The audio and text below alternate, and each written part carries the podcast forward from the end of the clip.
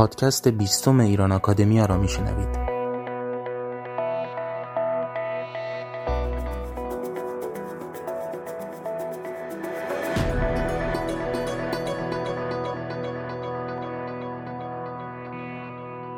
سلام دوستان. دوشنبه است و با اپیزود تازه‌ای با شما هستیم. در این اپیزود سخنرانی سعید پیوندی در کنفرانس ایران پس از چهل سال گسست ها و پیوستگی ها رو میشنوید. این کنفرانس از سوی ایران آکادمیا با همکاری انجمن پژواک و دانشگاه لیدن در هلند در 11 ژانویه 2019 برگزار شده.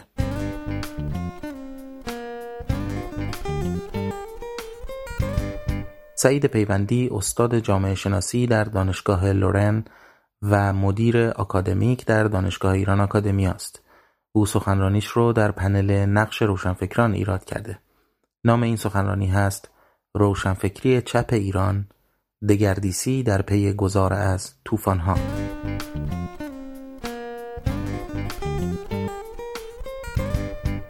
یادآوری می کنم که لینک های این سخنرانی و سایر لینک های مفید در زیر پادکست آورده شدن و شما می‌تونید این پادکست رو در iTunes، Podbean و سایر اپلیکیشن های پادکست و همچنین کانال تلگرام و سایر وبسایت های ایران آکادمیا بشنوید، دنبال کنید و به اشتراک بگذارید.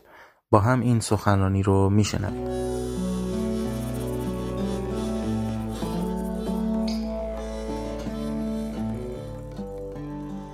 من پیش از شاید شروع بحث باید دو سه نکته بگم برای اینکه بحث من جاش معلوم باشه. اول اینکه این بحث راجع به روشنفکران چپ سکولار هست. می‌کنه در حوزه های دیگه هم روشنفکر چپ داشته باشیم مثل مسلمان ها که اصلا موضوع بحث من نیستن. بعدم من در مورد سازمان های چپ هستن حرف می‌زنم در مورد روشنفکرهای چپ حرف می‌زنم. بحث هم بیشتر در مورد تحولات گفتمانی روشنفکری چپ هست و نه کارنامه چپ. بنابراین اینو نباید معادل کارنامه چپ گرفت. و این بحث هم حال برای همه مطرح میشه که خب روشنفکر چپ چه کسیه؟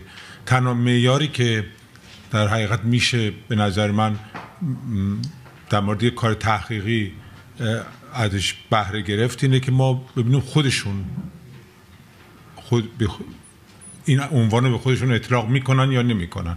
یعنی ما هیچ جایی برای داوری نداریم که یکی چپ هست یا یکی چپ نیست. همونجوری که دوست عزیز همکارم محسن متقی به درستی در مورد روشنفکران مسلمان گفت. یعنی قبول نداشتن این واژه.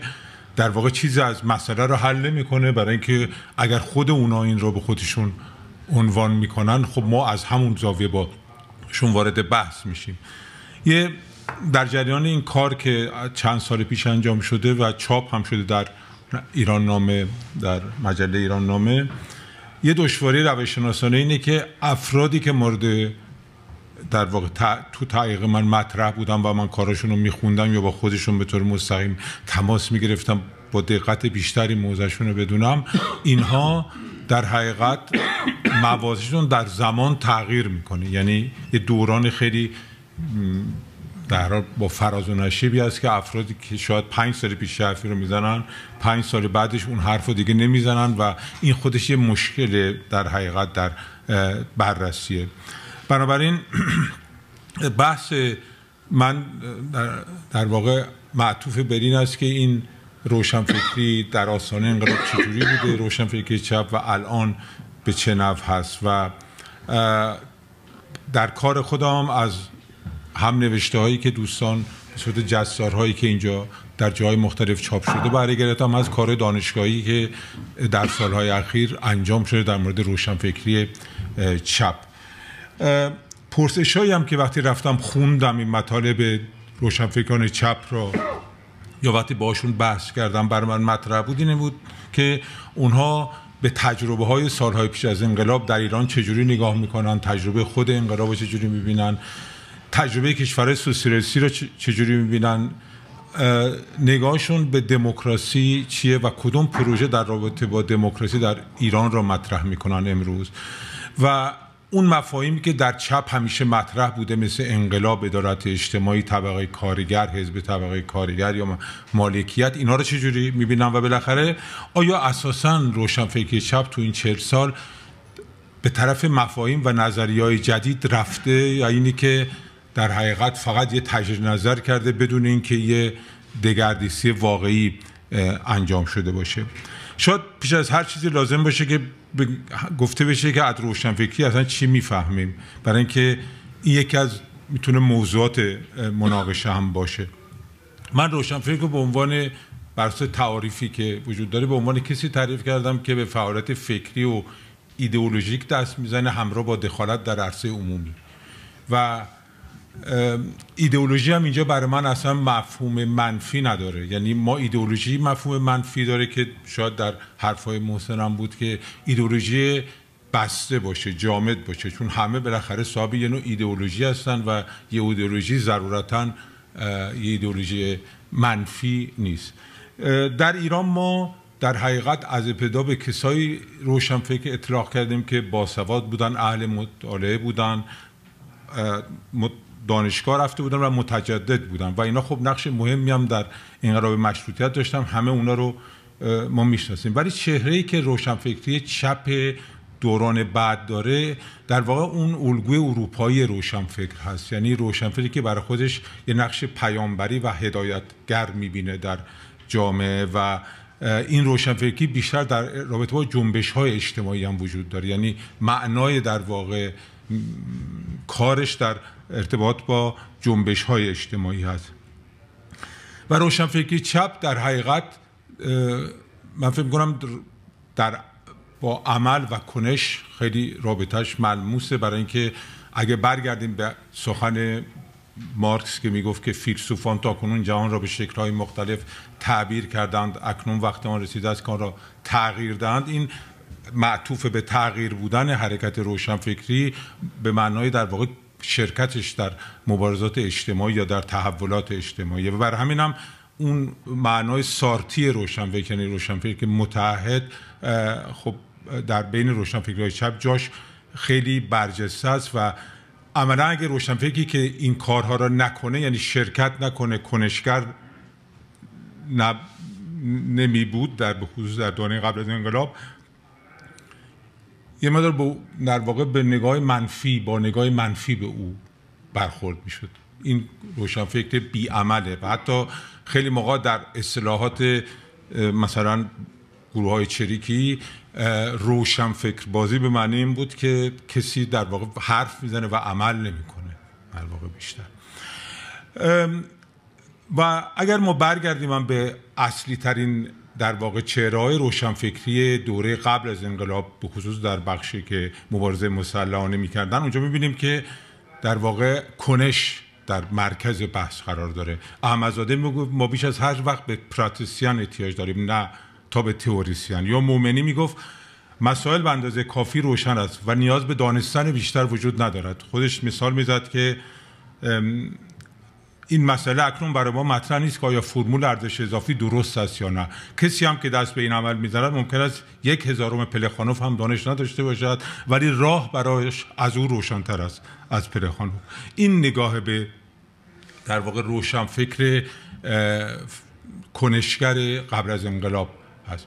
بنابراین ما وارد انقلاب میشیم با دو گروه روشنفکری. یه روشنفکر رفرمیست هست که حاشیه‌ای در واقع به خاطر اون شرایط انقلابی و صداش زیاد در جامعه شنیده نمیشه.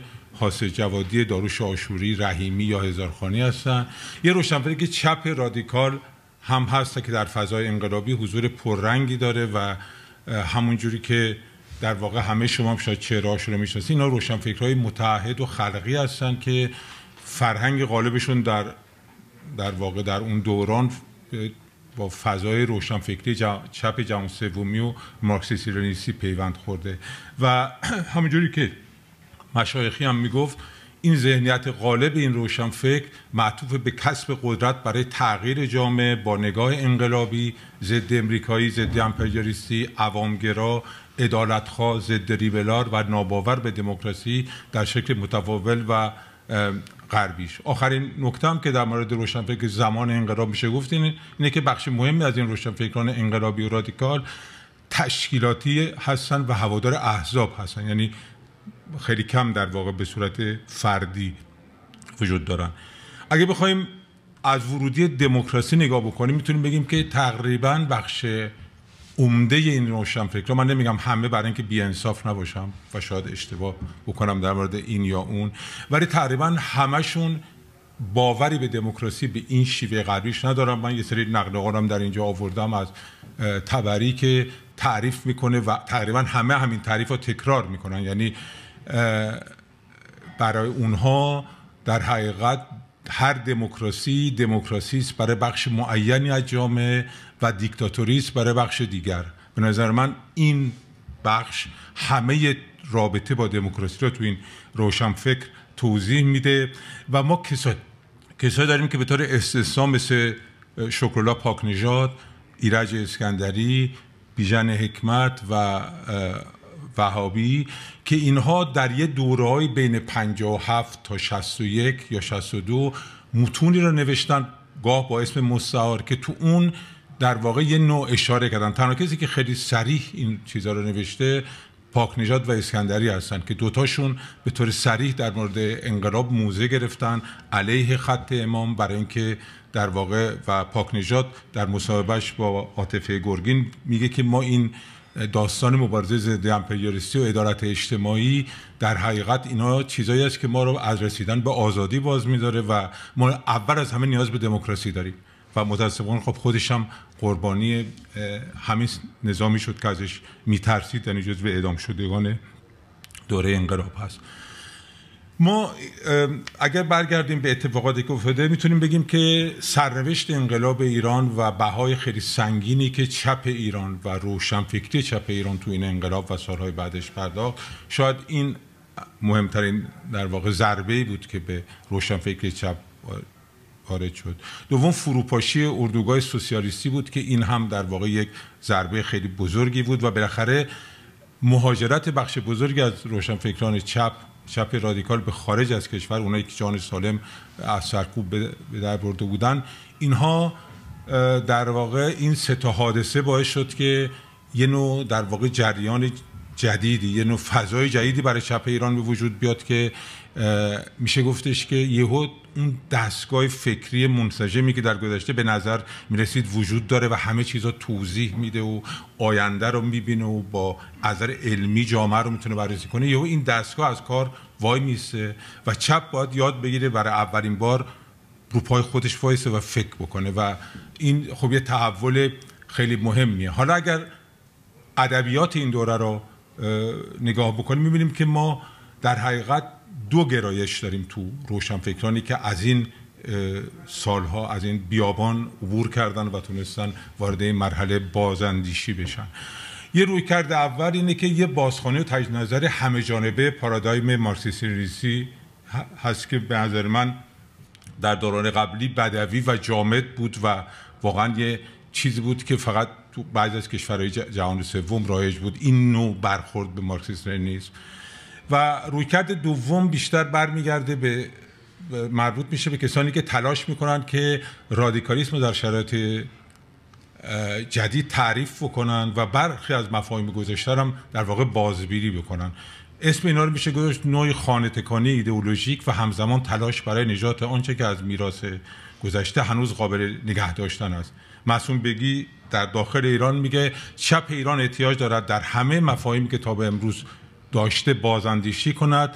بازاندیشی مطلقا به این معنا نیست که شما مفاهیمتون را کنار بگذارید. یعنی در واقع همون مفاهیم بازخوانی میشن ولی بدون اینکه مثل گروه اول مشاهده در واقع تجدید نظر خیلی جدی باشیم. تو گروه دوم کسایی هستن که با جسارت بیشتری میرن سراغ متونه در واقع گذشته و گذشته.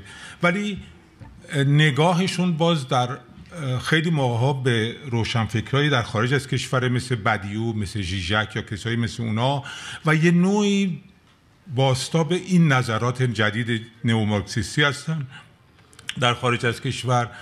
ولی کسایی هم در حقیقت میمونن در همون چارچوب های گذشته و یه نوعی در واقع فاصله گیریشون خیلی محدود هست.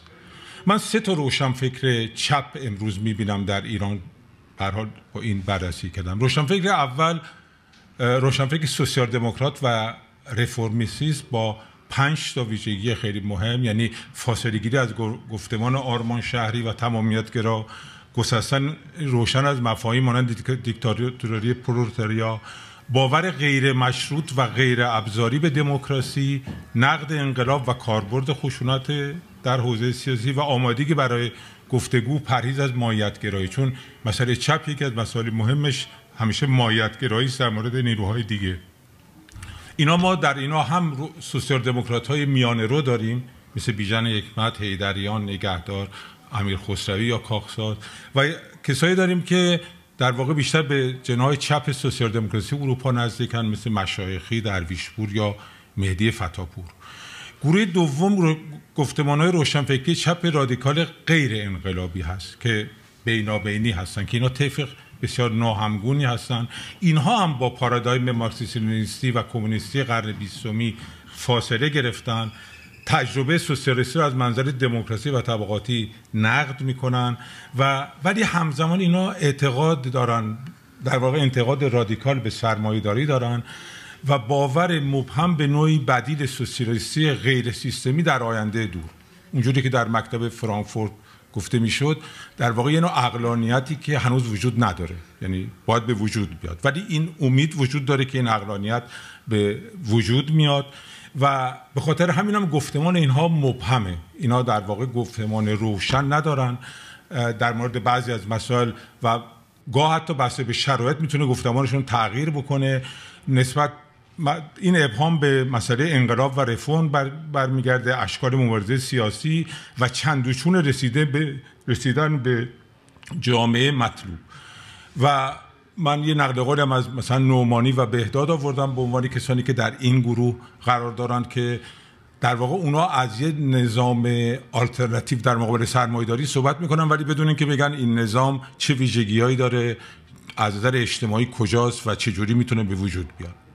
گروه سوم روشنفکران چپ ایدئولوژیک و انقلابی یا نوستالژیک هستند که اینها در حقیقت کار اساسی در تجدید نظر در انجام ندادن و با اینکه حتی گاهی گذشته رو نقد می‌کنن و با گذشتم خیلی فاصله گرفتن ولی مفاهیم گذشته رو نقد نمی‌کنن. اونا فکر کنن این گذشته بد اجرا شده یا کسانی که این این در واقع ایدئولوژی رو نمایندگی می‌کردن به خوبی انجام نمی‌دادن. من می‌تونم از عمویی زربخش شالگونی منصور حکمت صالحی راسخ اسم ببرم که اگر صالحی را نگاه بکنید برای مثال میگه که این دموکراسی هنوز از دموکراسی غریب به عنوان دموکراسی سوری حرف می‌زنه و میگه که این دموکراسی مفیده ولی این دموکراسی سوریه برای اینکه یه دموکراسی واقعی قرار بیاد که در واقع همون در نظام سوسیالیستی شدنی هست. اگه ما برگردیم به چهارده من تموم می‌کنم. مالکی سری می‌تونیم بگیم که دهه اول دهه انقلاب و تجربه گفتمان های رادیکال انقلاب بود. دهه دوم دهه بحران و بازاندیشی هست. دهه سوم و چهارم دهه ساخت و پرداخت و تثبیت گفتمان های تازه رو روشنفکریه. ما در این دهه هست که مشاهده تغییرات مهم در فضای روشنفکری و در پارادایم روشنفکری چپ رادیکال هستیم. ولی همزمان گفتمان های موجود شکنندن یعنی خیلی هنوز به طور کامل نمیشه گفت این گفتمان همه در واقع ویژگی های گفتمان رو داره و خیلی ماها در حقیقت همونجور که در صفحه بعد من نشون میدم خیلی موقع ها همونجور که در بخش دیگه روشنفکری که ما می‌بینیم یه نوع پراگماتیسم یه نوع فلسفه پراگماتیک در واقع رشد کرده و اون معناش اینه که از مسائل اجتماع حرکت می‌کنن برای توضیح پیش از اینکه از تئوریا بیان به مسائل اجتماع خب این یه تغییر خیلی اساسی که چپ در گذشته بهش عادت نداشته. بنابراین ما با چپی داریم روشنفکری چپی داریم که اقبال برای به دموکراسی برای اولین بار بعد از انقلاب مشروطیت به نیروی عمده در چپ روشنفکری چپ تبدیل شده و فضاش دموکراتیک شده دیالوگ با خودش می‌کنه و با دیگری می‌کنه کاری که اصلا در گذشته نداشته. نسل جوانتر روشنفکرا اون دنبال روی تاریخی از مرجع ها رو گذاشتن کنار و در یه مقدار استقلال فکری بیشتری پیدا کردن. ما شاید روشنفکریان زنانه چپ هستیم در ایران که نمونهاش هستن و یه نوع جهانی شدن روشنفکری ایران داریم که روشنفکری دیاسپورایی میشه اسمش رو گذاشت. محمد نیکفر علمداری کاخساز فرج سرکویی درویشپور. اینا روشنفکرایی هستن که در واقع بینابینن. هم در مورد اینجا حرف می‌زنن هم در مورد ایران حرف می‌زنن و یه نوعی در واقع این خصلت دیاسپورایی را کاملا درشون میشه دید. حالا اگه به آخرین صفحه بحثم برگردیم می‌تونیم بگیم که در حقیقت در یه نگاه کلی ما دیگه اون گفتمان برنامه‌ای و سیستم، سیستماتیک سیستمیکی که قبلا وجود داشت و الان دیگه خیلی ضعیف می‌بینیم. اندیشه تر... ترجمه هم که در چپ خیلی قوی بود این هم ضعیف شده. این کسرت, فر... کسرتگرایی فکری و اندیشه انتقادی و سیالیت نظری که الان در چپ وجود داره یه نوع پویایی در واقع به وجود آورده که من فکر کنم در گذشته چپ هیچ وقت سابقه نداشته. این ابهامات گفتمانی مثبته برای اینکه اینها حتی سکوتشون مثبته در خیلی موقع یعنی به جای اینکه مثل گذشته برگردن و در مورد همه چیز یه فرمول داشته باشن اونجایی که نمی‌دونن حرف نمی‌زنن یا میگن ما هنوز در مورد این نظر نداریم. حرکت از همونجوری گفتم پرسش های مشخص به سوی نظریه است. یعنی پرگماتیسم جدیدی که چپ نمیشناخته و مفاهیم جدیدی هم وارد گفتمان چپ شده که در گذشته وجود نداشته. فمینیسم محیط زیست نگاه جدید به موضوع زن نه به عنوان یکی از زیر مجموعه های دموکراسی بلکه به عنوان یکی از اصلی ترین در واقع محورهای دموکراسی. و بالاخره اون چی که به عنوان انتقاد میشه گفت اینه که در این گفتمان سازی در واقع گفتمان سازی مستقل و خلاق هنوز ضعیفه و چپ در واقع نمی‌تونه هنوز برای جامعه ایران مفاهیم یا نظریهایی رو بیاره که ضرورتا از بدیو و ژیژاک الهام نگرفته باشه و فکر خودش باشه. من فکر کنم جنبش سبز همونجوری که در مورد روشنفکران مذهبی یک تحلیلگر بود در مورد روشنفکری چپ هم نشون داد که در واقع چقدر عدم پیوندش با جنبش های اجتماعی مشهوده و قادر نیست که برای جنبشی که یهو به وجود میاد تئوری داشته باشه نظریه داشته باشه و یا حتی بتونه اونو خوب تحلیل بکنه. و اون چی که به نظر من برای اینکه تموم کنم بگم خیلی مهم اینه که تغییراتی که محسن در مورد روشنفکری مذهبی نشون داد و تغییراتی که در روشنفکری چپ به وجود اومده باعث شده که به نظر من فضای روشنفکری ایران تا حدودی عوض بشه و یه در واقع دیالوگ و یک تبادل نظر جدیدی وجود داشته باشه که به غنای همه کمک می‌کنه. یعنی هم چپ ها رو بقیه می‌تونن تاثیر بذارن و هم بقیه رو چپ ها و این نکات مثبتی برای آینده دموکراسی است. اگر همه, همه چیز همون گونه که در دو دهه پیش پیش رفته پیش بره خیلی ممنون